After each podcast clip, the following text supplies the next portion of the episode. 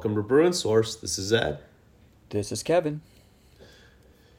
It was a pretty pretty glorious weekend, Kevin. I gotta say. Very I gotta glorious. say. I'm uh I'm a little surprised still. I'm a little in shock that it happened the way it did. But holy shit, we beat the hell out of SC. And in a game that we were already calling the garbage bowl, we were pretty down on this game last week. Uh our crosstown rival proved themselves to be more garbage than we were. And that was that was honestly surprising to me.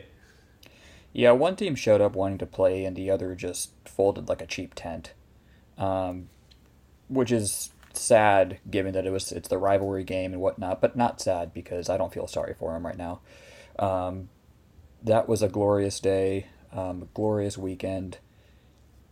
We should never take any victory like this over USC for granted, um, particularly when it's against you know what was looking to be, you know, the, the building juggernaut of Lincoln Riley and Caleb Williams and so on and so forth. We've we've now gotten through that patch, and have put put them in a really bad place. Um, that was a great game to watch, um, a great game for UCLA, and I, I'm at a loss for words, honestly, uh, just how it all how it all played out. Well, I will I will I will try to put some words to this game, to this victory, uh, because it was it was a sight to behold for sure. But I will start with one man, D'Anton Lynn. I think he deserves, and we can talk about T.J. Harden and Ethan Garbers, and we'll get to that in a second. But D'Anton Lynn, I think, in my opinion, is solely solely responsible for this victory with the defense and the way he played that game. It was a master class in shutting down a high powered offense like USC's. And it was beautiful, man. I mean, the the amount of absolute pressure that we were able to put on Caleb Williams all afternoon. Latu and the Murphys lived in that backfield, and they just did not allow Caleb Williams, who, you know, as much shit as we will talk on him this game and forever because he's a Trojan. Uh, he is very talented. I mean, he was the reigning Heisman winner.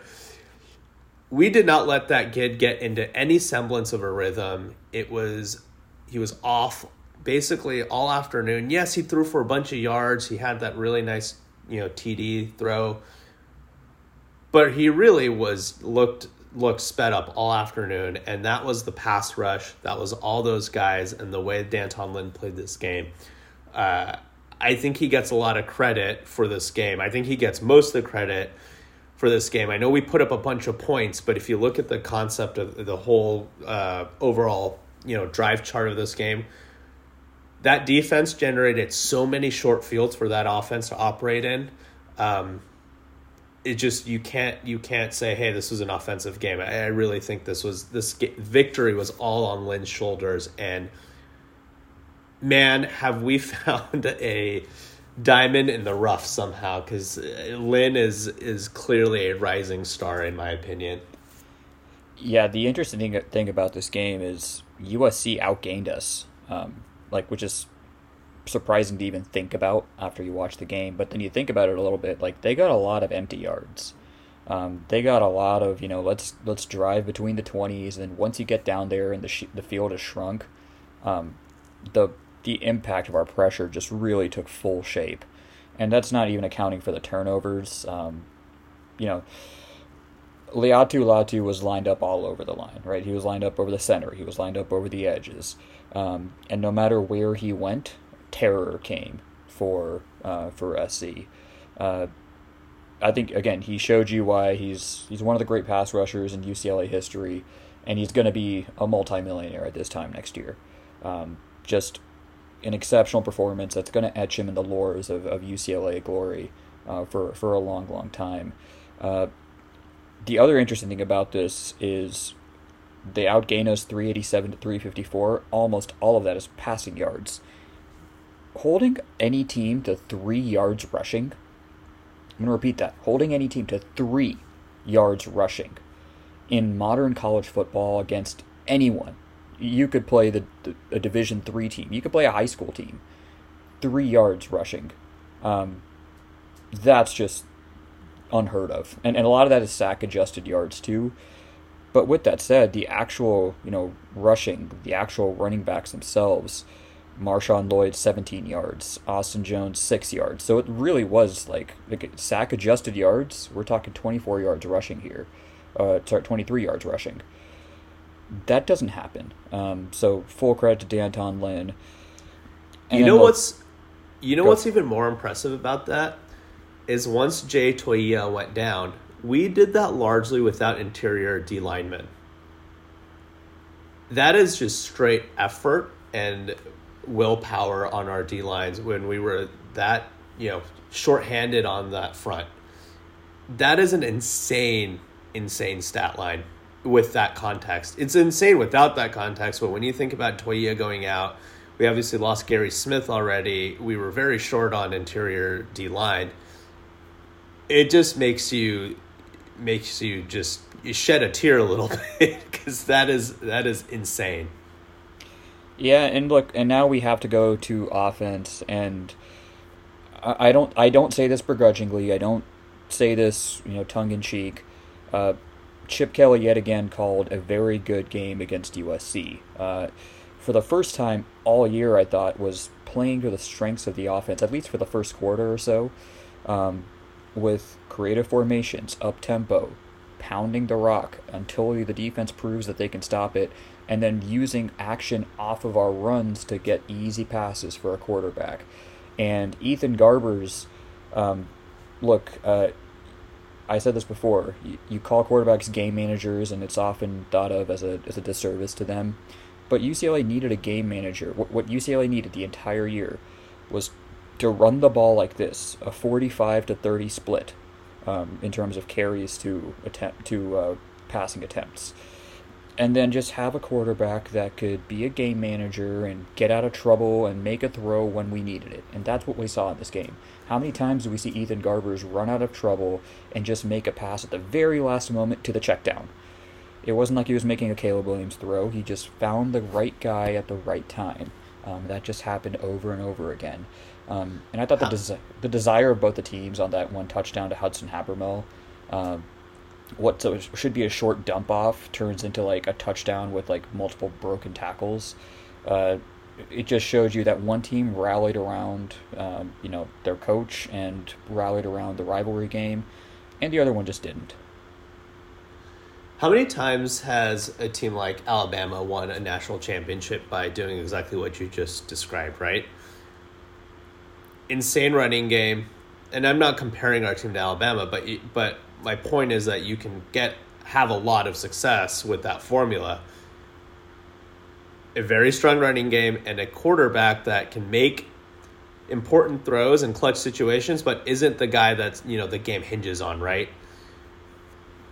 That's what what Nick Saban's teams did for so many years, up until the last few years. Like they just pounded the ball I mean, they just run, run, run, and then you have you know some passes in there when you need them, but but the whole offense hinges on the run, and that's what we've been saying all year long. Is like Chip Kelly, pull your head out of your ass.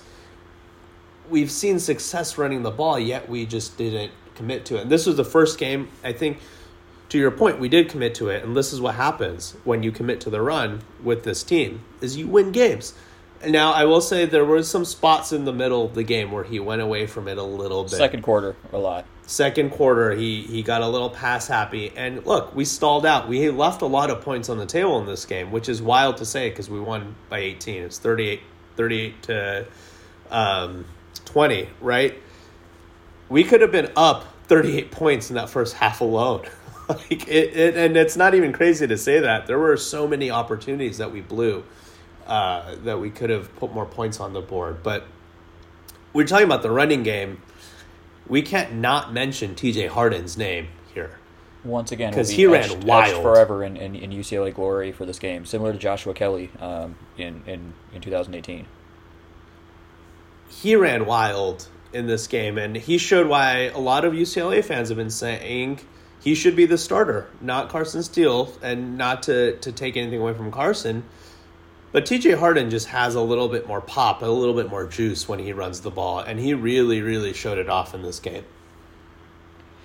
Yeah, again, uh, it, it's it's flashbacks to Joshua Kelley uh, in 2018 when you know we we had we had a, quarterback situation where you had a lot of struggling going on there, and you needed a run game that could take you out of your misery. Um, and it wasn't just any run game; it's one that you know can work against a dog shit defense. Um, and, and that's been the, the thing this whole year, right, with, with UCLA. When we play teams that you know are not good at stopping the run, play to your strengths and run. Um, and, and that's what we did. And TJ Harden, obviously, again, the rivalry game and whatnot. Um, look, I'll, I'll give credit here as well to Chip Kelly. Um, he, he, he embraced the rivalry, he picked up the rivalry in a way that I just haven't seen him do before, um, frankly, ever. A- and the players rallied behind it. Uh, you could see that um, they wanted to win this game badly. Uh, they, they wanted to, to, to fight for UCLA, and that was definitely something beautiful to watch. And TJ Harden, with all those hard runs, breaking tackles, showing explosiveness, I mean, he looks like a player that could be on a very good UCLA team. Um, like, you know, he can improve from here and, and take a, take the next step to become an elite back um, if he keeps keeps at this. So, you know, great signs and and ultimately, you know, I have to trans- transition now the conversation to this, which is um, you just wonder where's this been?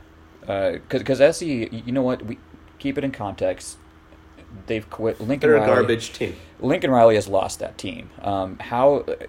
I I had doubts when he took the job of hey, is the infrastructure of Oklahoma gonna get get exposed here a little bit? I didn't think it would turn into this. Um, a team that's lost into lost five of six now and just completely rolled over in this game. They they're not list, hearing the coach's voice um, and that's just that's very clear. So you got to keep that in context. But on the other side, you had a team that clearly was listening to their coach's voice, and you had a team that again embraced the game, embraced the moment, um, and coaching behind that that put them on in positions to succeed. And you just wonder like. This is what we've been calling for the entire year. We we knew this was in them. Uh, we charted out the path to victory last week on, on, on this very podcast. We said if we can run the ball and use our pass rush, we have a, a great pathway to victory because that's exactly the areas USC is weak. And we just never thought we'd do it because we hadn't done it the entire year. And again, to state the obvious, Chip Kelly is didn't wasn't he wasn't born yesterday. He didn't take a stupid pill. Um, he knows how to coach, and it's uh, it's evident when you see games like this. The problem is you don't see games like this nearly often enough, um, and and unfortunately, uh, that's where your head now has to go as a UCLA fan. I think that's the most frustrating part about the Chip Kelly era is that the lack of consistency is is evident when you see a game like this, right? You look at ASU the week before there was not this level of effort put into it. And I think that really defines Chip Kelly at UCLA is when he puts the effort in, when he puts the energy in, he puts together a good team. Like he he wins games. When he mails it in a little bit or doesn't put that energy in, we saw it against ASU, we saw it against Arizona, we've seen it against Utah. Like we've seen it in big games. For whatever reason, he doesn't step up to the plate we lose all those games. And more often than not, he has not been able to do it consistently. Which leads me to this point still. Regardless of the outcome of this game, and we said this when we lost to ASU, I still think Chip needs to go. like, this game, you know, in the media's eyes, might have won Chip Kelly's his job back but in the greater context of the UCLA's football program right now, he is not leading this program the way it needs to be. And I I still maintain that he should not be head coach going into next year. Now, do the powers that be actually agree with that statement based on recent comments by Martin Jarmond and by, you know, major donors, aka the major donor, and Casey Wasserman, it does not seem like they agree with that statement. And I think, again, things can change because we still do have one more game. But I think if I were a betting man, we probably see Chip Kelly on the sideline again next year. And I think that is a mistake. But that's the way it seems to be be leaning right now. What do you think? No one seems to know right now. Um, at UCLA, generally speaking, when you beat USC, it can mask a lot of things. And and, and look, to be fair, um, it should. It, it's it's a big game in UCLA football. It's a big game in any UCLA sport. So it is a big deal, and I don't want to minimize that. Um, I think the main question you have to ask is why does it take rumors of Chip Kelly getting fired to get this kind of a rise out of him? Um, and I don't just mean the game because, look, uh, people psychoanalyze coaches a lot, um, and quite frankly, if you're winning, like you could be as stoic as you want, and it doesn't matter.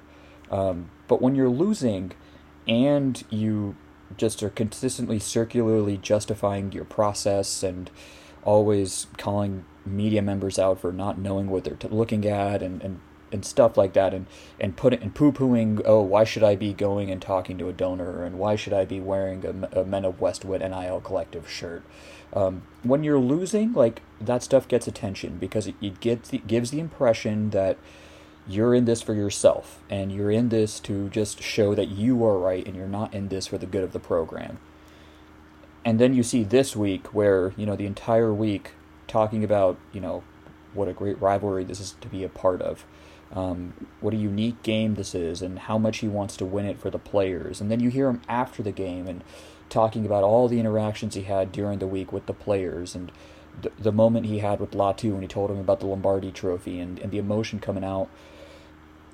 Like you could tell something was different this week. We hadn't seen this before and it just it makes you wonder why does it take this? The only other time i think we saw it was in 2021 when we had a very similar conversation going into the usc game where it's like hey uh, what are we doing here? Um, the first three years have not gone well um, and we're looking at an 8 and 4 season. And we beat a hapless usc team then too uh, and it looked to spur chip on that offseason we got some nice transfers but eventually, uh, you know, the leopard shows his stripes, and down the stretch, we faltered, um, had some bad game management, lost some games that we shouldn't have to teams that we had no business losing to. Um, unfortunately, the loss like ASU is not a one time thing. It happened last year against Arizona. Um, you know, the year before that, can't don't think we had any as bad losses as that, but we just never were able to put the momentum together. You beat LSU, you lose to Fresno State, you lose to Arizona State, and then you're right back where you started. Um, and this has just been the pattern. So, generally speaking, uh, if you brought him, do you trust Chip Kelly at this point to put in the effort to recruit, um, to play with donors for NIL, which is at this moment the lifeblood of any program? Um, he can say what he wants now, but we've seen this movie for six years. Why should we tr- believe differently? And ultimately, that's where I'm at with this.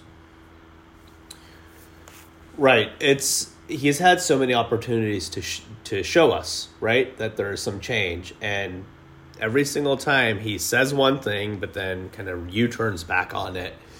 And again, he's doing and saying the right things in the context of the rivalry game and after the rivalry game you know, I, am sure you saw it, and for those of you who haven't, uh, of Westwood just uh, dropped like a, a, a, video yesterday, kind of a marketing video with a bunch of coaches um, and the football staff, and Chip Kelly was in it. You know, after resisting the idea of the NIL collective and promoting it, he shows up in this video asking for donations to the NIL collective, and you know, awesome. That's great. I'm I'm glad he's engaging on that front, but is this going to be sustainable? Is he going to be consistently doing that? I don't buy it. I, I think, you know, he's doing it right now while he's under fire a little bit. And then in three months, he's going to be back to kind of his old ways where, you know, he, he's just not going to give that consistent effort and be prickly and, you know, try to outsmart everybody when when you don't need to outsmart everybody and that's that's the issue here. It's it's kind of like the uh, uh, Russell Westbrook Pat Beverley trick y'all. Chip Kelly is tricking y'all again UCLA admin if you're believing this shit. And uh, it's not going to end well with for for UCLA if we we go down this route in my opinion. But again it seems like that's the way we're going. But a lot of this, I think, hinges on Cal, because Cal feels like a a trap game to me. Right? You go come come into this game after a an emotional rivalry game, and we've said this so many times about the Cal game now in the last few years since it's ended up being the last game after SC. It always feels like a trap game because Cal has not been very good, but they've given us a tough run every almost all of these games just because we come off this emotional high and then we have Cal, which, you know, is quote unquote a rivalry game also. And Cal has some some pieces here that I think can give us trouble, especially as we mentioned, our interior D line is very hurt right now. And Cal has a very, very good running game, all hinging on Jaydn Ott. I would not be at all surprised if Cal beats us this week and then what do we do with Chip Kelly? Yeah, ultimately, these aren't questions for you and me because I think you, we know what you and me would do. Um, because this isn't a one time thing. You can put your name in a video for 30 seconds or however long it was. This is this is real work. This is getting out there, working with donors, getting out there, going and recruiting players all off season, day after day after day. Um, and one week of talking doesn't change that work. So, like, that's, I think, the commitment you need to see from Chip Kelly before you can even entertain bringing him back. Because we're going to have a lot of roster turn- turnover this, this offseason because we lose a lot on defense. We're probably going to lose some players to the NFL. And then there's there's always been attrition with you with, with Chip Kelly teams. There's always been guys entering the transfer portal, and there's that that's even more so now with the advent of NIL and such, and players are going to want to see what's out there for them. So this again, it, it you can do a video all you want, you can speak and show emotion on a microphone all you want. Like this is a day to day grind, and are you willing to do that? Because six years tell us you're not willing to do that. Um, it tells us that you just want to sit in whatever process you believe is right that avoids the work that you don't like um, and you'll just circularly justify it until the cows come home. Um, and so ultimately, this is a question for Martin Jarmond. Is it, you know, we've had two great victories in the Coliseum in the last four years. They were against very bad USC teams. One that was about to get their coach fired, now one that has lost their team. So, you know, how much do these mean to you in the grand scheme of your program? Um, even this game against Cal, because you're right. Uh, there is a pathway where we lose because you know the team's not focused and they're coming off an emotional high. Um, but there's also a great chance that we win because you know ASU aside, generally speaking, at home, um, we usually don't lose a game like this. But who knows? Uh, but does one game like this, you know, change the grander scheme of what it takes to run a big time program that's going into the Big Ten next year? Where, by the way, like this is the last year we get these like soft schedule breaks. We got a decent schedule next year. We we, we avoided some of the big boys um, in terms of the Big Ten powers. But are you willing to risk that going in, um, or do you really feel like you know you need to see this thing crater before um, you make a change? I don't know. Yeah, I don't know. I, I do think that the the rumors of you know the roster demise were a little bit not even a little bit greatly exaggerated at this point i you don't really see a team rally around a coach the way they did last week if you're really going to transfer immediately or you've really lost the locker room right so i, I do think that we will get players back i'm sure some will leave um, but I, I don't I don't foresee a mass exodus like it was being reported originally. That being said, like even if we get a, a good number of players back or we have a, some roster continuity here, we have some major holes we need to plug. And to your point, does Chip Kelly have the energy and enthusiasm? And does he put in the effort to do that? Again, fool me once, but I I just I don't see it happening. And yeah, it Yeah. feels like we're going to the point where yeah, we need to crater everything before he gets fired if we don't make the move right now. Because I could see us getting cratered next season with the same kind of approach. Yeah, and look, uh, you're going to see Chip's buddies in the media come out for him again this week uh, because you, already saw the blitz starting, right? Um, it's the usual cast of characters: uh, Colin Cowherd, Bruce Feldman, Joel Klatt, and you're going to see you know Kirk Herbstreit, I'm sure, on game day come through um, in short order here as well. It's all his buddies out there, um, and they're all going to say, "Hey, UCLA, like, what are you doing? You won eight games and nine games, and you know you lost to Arizona State with a third string quarterback."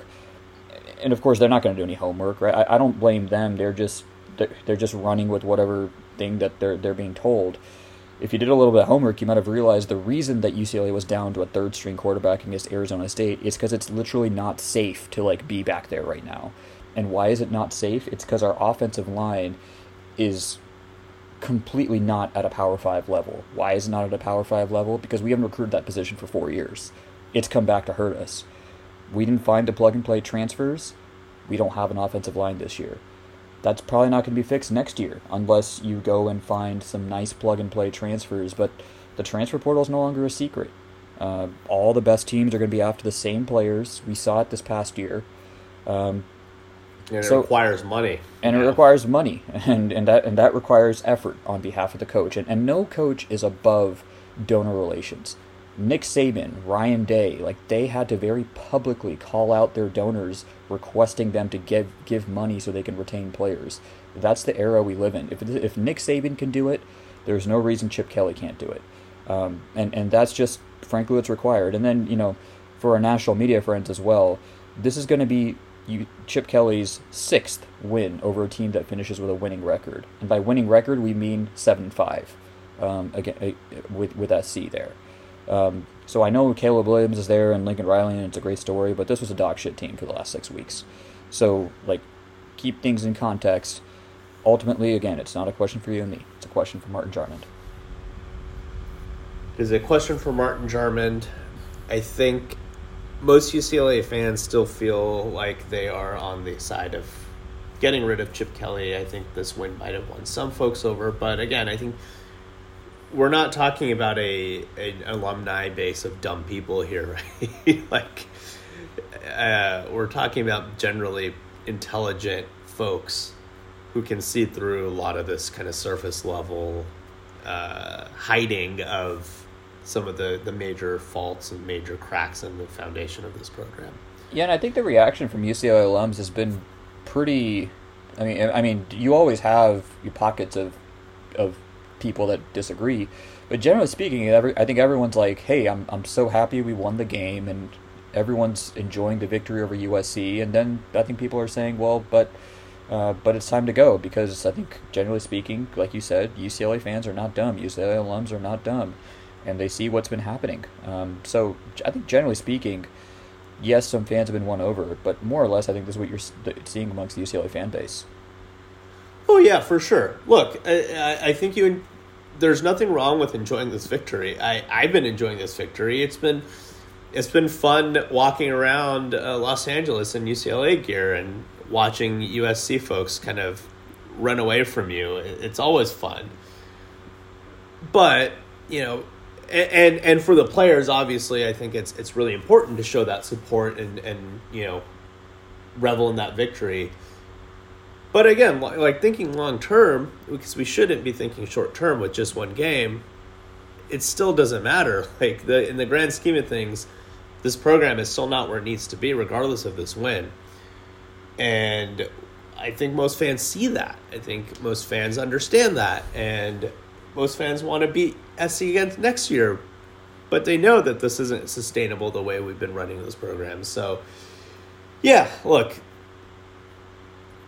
you, to your point, this is something Martin Jarmond and folks with a lot more money than you and I have um, and give to the program need to figure out. But I think the general sentiment is there.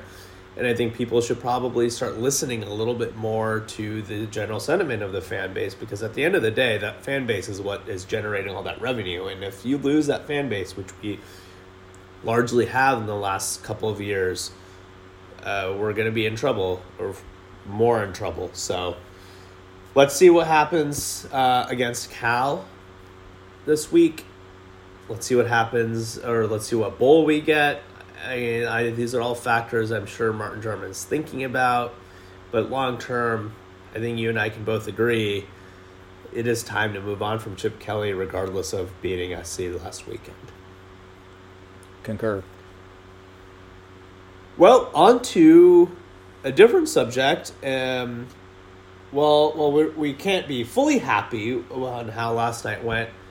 Still pretty happy with with the what we saw. Uh, unranked UCLA, very young UCLA, basically should have beat number four ranked, very old senior laden Marquette last night in the Maui Invitational, and holy shit, are we ahead of schedule this year, man? I, I was not expecting that game. Yeah, look, this is UCLA basketball, so there's no moral, moral victories around here. So, um, and, and I think Mick and the players, uh, if you look at how they reacted to last night's game, are feeling exactly like that. Um, they're pissed off that they lost because they thought they let one get away here. Um, and so, in, in the in the grand scheme of things, you don't get credit for losing. With that said, if we take the big picture lens of this, uh, you and I, I think we're worried that we we might have to come and do the emergency podcast like today uh, with the "Oh my God, we don't look like we know how to play basketball" um, segment, uh, and and we're not doing that at all. we're, we're, we're definitely not doing that. Um, that was an inspired team, uh, definitely one that played with a lot of effort, a lot of intensity. Um, the length and athleticism of of what we had to offer was clearly bothering Marquette, uh, who is a smaller team generally speaking. Um, you know, they, they, they are one a, one a team that plays more off of quickness and dribble penetration and such, uh, which does match up fairly well to what we bring to the table. But that said, I think defensively, it was just sheer effort. I think we had a lot of defensive breakdowns actually, um, which resulted in a lot of the wide open threes that Marquette got. They shot 34 of them, and, and in the end, they, they, they made you know 30 32 percent, 32 and a half percent. So they got it back to a respectable clip there uh, by the end. But a lot of defensive breakdowns, and yet it still looked like a viable defense because just of the sheer effort and athleticism that was on display. So full credit um, there it's a team that looks like they are learning how to play Mick Cronin basketball, um, and you got to build on this. Uh, you know, Marquette is a team that takes pride in forcing forcing turnovers, and we had 14. A lot of that came in the second half, um, but generally speaking, it didn't look like you know we were a walking turnover waiting to happen at all. We, I thought the player that's going to get really unnoticed in this game um, that I just thought was a warrior out there was Dylan Andrews. Um, I, I thought that he would just control the tempo of this game, control things for UCLA, um, was on Tyler Kolek the entirety of the night um, that he was out there. And just it, it looked like mini Tiger Campbell out there, minus some of the scoring, and that was just because he wasn't the one getting up shots. Um, and when he went out, that's when that big run got sparked by Marquette, the big 17 0 run, which is reminiscent of last year right? You had a big stretch where you don't score and the other team goes on a run, um, and and probably because you know this team doesn't have a veteran like you know Tiger or Jaime or some of those players, we weren't able to sustain um, kind of our lead through that stretch. But I thought we showed great character to come back um, at the end and make this a game where you know you basically once again uh, lose on a, a back-breaking three um, and still have a chance to tie it at the end. Um, obviously, we got to talk about Sebastian Mack, um, who in the first half, there were moments where it looked like this this might just be a little ahead of where he's at. Uh, this stage is a little ahead of what he's able to deliver, and he just kept fighting and scrapping. And this is definitely going to be one where two years from now we're going to be happy that we missed out on Isaiah Collier and Andrej Stojakovic, so that we got this guy who's a Mick Cronin player. He's going to be here for four years. Don't know if we feel like that this year when we see him, but in two years we're definitely going to feel like that. And the last I'm already in love with that kid. as as he should be, as he absolutely should be. Um, and the last thing I'm going to say, Berke Buyuktuncel, that was the most brilliant zero point game I've ever seen in my life. um, you can see that we got a player. Just putting him in, just fixed everything. Like the spacing was better, the movement was better, even the defense was better. Uh, he, he he showed the ability to stay in front of very quick Marquette players, showed shot blocking ability, rebounding ability. Um, when he finds a shooting stroke, I think we got a real player there. So there's a lot to be excited about, but but but um, you know we probably shot it above average to what our potential was last night, and we got to regroup really quickly against Chaminade, who did stay in it for a half against Kansas. So, g- encouraging stuff. We got to build. I will go as far to say as if Berke Buyuktuncel had been cleared for at least one of the other games that we played before this one, this is a different result. You can just see it there with him like he isn't he is a guy who played against grown men and you can see that in his in his uh, presence on the court i mean yes he didn't score but he was doing all the little things and he did he got gassed uh, by the second half but again he hasn't played in a long time but i think if you had given he had the opportunity to get his sea legs under him a little bit and before this game this would be a different result the other guy I think we, we didn't even mention was Adem Bona. Holy shit, man. The dude was playing some physical, physical basketball, but then some of those dunks over some of the Marquette players were just disgusting. I mean, the the like dribble drive dunk he had, the other one that he like took off from the free throw line over over the uh, Marquette player and drew, drew the and one. I mean, he's a monster. We did not see that from him last season. Yeah, we saw some big dunks from him, you know, un- down low, easy dunks, but he was not taking players off the dribble and dunking on people la- last season. That is something very new from him, and he put his athleticism on display there. Uh, he was insanely good. The other guy we didn't mention, Will McClendon can actually shoot threes. Oh Holy shit. He looked hesitant on a couple of them, missed a couple, but what he had three or four swishes in key key moments of the game that kept us in it. And if that becomes a weapon, if he can gain confidence on that because he shot at a decent clip against the number four team in the country, that has got to be a confidence builder for him. And if if he can turn this into a weapon, become consistent at it, that is going to pay dividends uh, down the stretch. Like, I I was shocked to be completely honest with you. I mean, we saw him hit one earlier this season, and we're like, okay, there's some signs of life here. And then he kind of went back into his shell. But in this game, I mean, he was he was launching them and you know hitting more often than not, and so that was that was really good to see from from McClendon there. But at the end of the day, we ended up losing this game, and I'll be honest with you, the biggest difference to me in this game between the two teams felt like the refs. Yeah, it was referees for middle sure. stretch. Yeah. I don't think, and, and this is not a knock against Marquette. I think Marquette is a very good team and they showed it obviously last night with some veteran savviness down the stretch and you know creating turnovers. Um, but I, I, I cannot look. Anybody watching that game cannot look at it and say, "Yeah, Marquette was the significantly better team."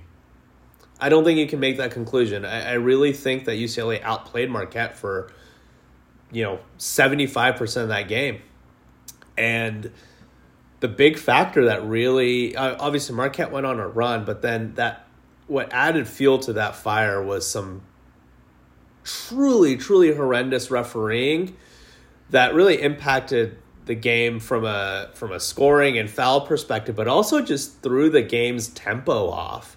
And what's frustrating about this is if you're gonna call ticky tacky fouls, one call them both ways, but be consistent from start to finish. If you're not going to call that the first half, don't call it in the second half. And that I think is what what pisses me off the most is that you get players in the first half they they adjust to how it's being refereed. Okay, like okay, they're going to call this, they're not going to call that. You kind of figured that out.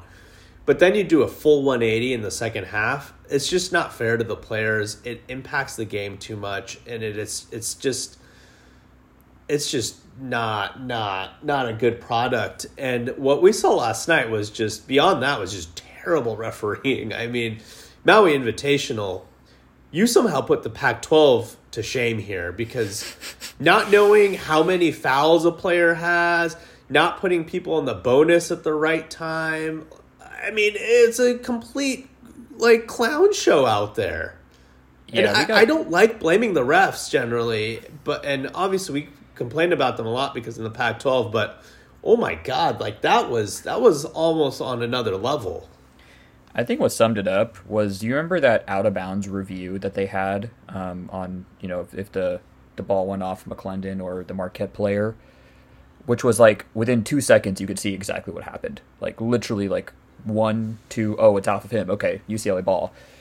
That review took like five to six minutes of them like re-looking at the same frame over and over and over again then like the three of them get together and talk and it's like bro what are y'all doing here like everyone can see what's happening um, and i thought that just that summed up the game i mean you have people who can count uh, you had people who were very inconsistent and look I, I'm, I'm not even go, going to go so far as to say like officiating decided the game but i will say that it was just bad officiating period um, and as the UCLA fan today, it feels like we were on the wrong end of some of those calls, including the last play of the game.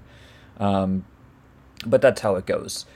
I think if you t- take a step back now and analyze, you know, why we lost, there was the run from Marquette. Um, but again, we withstood that and came back uh, at, towards the end.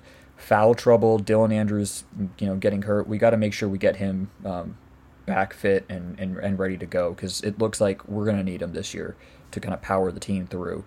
Um, the one kind of coaching gripe I think I'll go to here is Sebastian Mack was great and he was getting to the foul line. Generally speaking, Mick Cronin, when in these tighter games, he likes to keep going back to things until it's stopped. Um, and you just wonder if that was just a little too much for Sebastian Mack at this stage.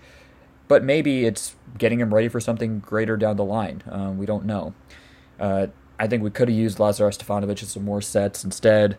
Um, but probably where this goes in the future is if Berke can get a shot, um, and if Will can continue this, um, he, if he can build on this, then you got a team where everyone's kind of a threat when they touch the ball, and that can be something really beautiful. Um, but well, uh, look, this I, I do think we shot a little bit above our skis in this game, and we're gonna have to see how it plays out now because we got Chaminade in very quick turnaround. This is a young team. You had an emotional loss last night. How do you respond to that?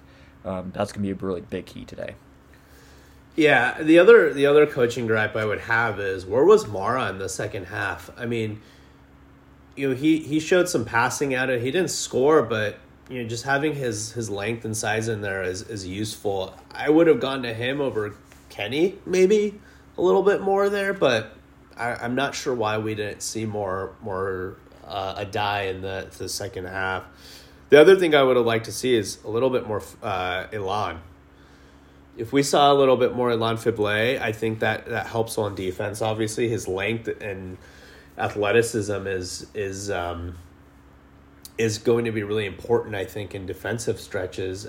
While Marquette was making that run, I think inserting him in there might have been been a, a good move and, and we actually saw him hit a three, so that was kind of nice. Uh, so I, I know he's he's still getting his skis underneath him a little bit, but would have liked to see him a little bit more. But I think to your point, like Mick Cronin going to Mack so often, obviously he's a walking bucket. So yeah, you can go to Mack, and I don't think we've had a guy like that with that kind of tenacity and relentlessness that just goes at the rim, and he's either going to score or get get fouled almost every play.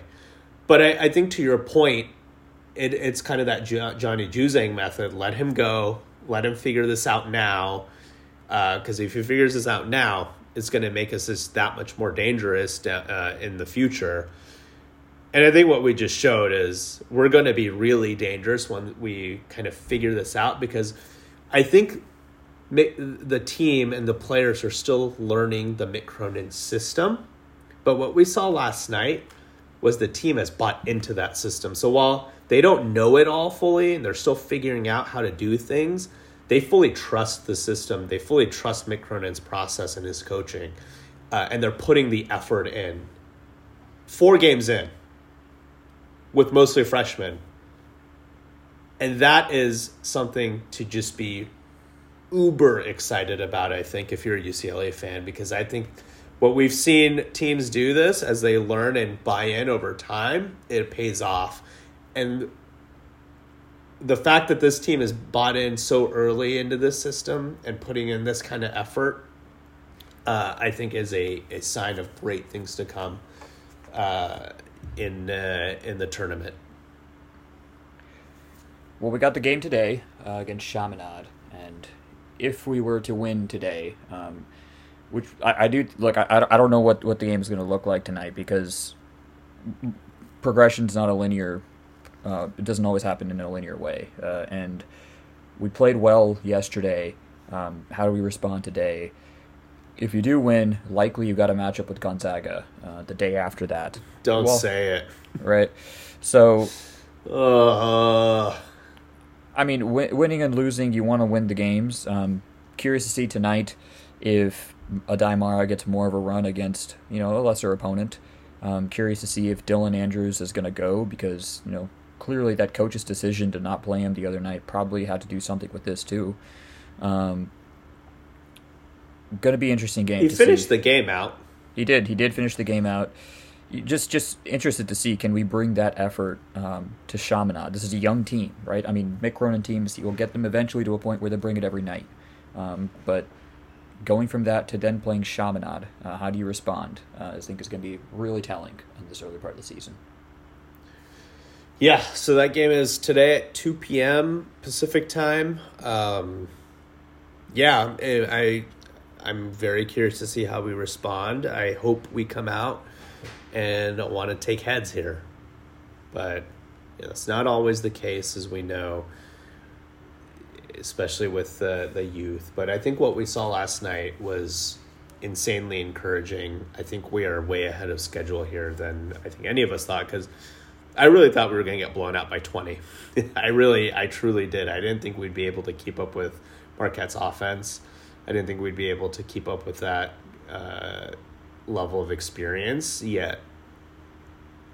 We did. And that is and and not only did we do that we had great opportunities to win that game tie that game. I think we we if we we had a senior or two on this team we probably win this. If some of those refereeing decisions don't come to play we probably win this. Um yeah there's we had it.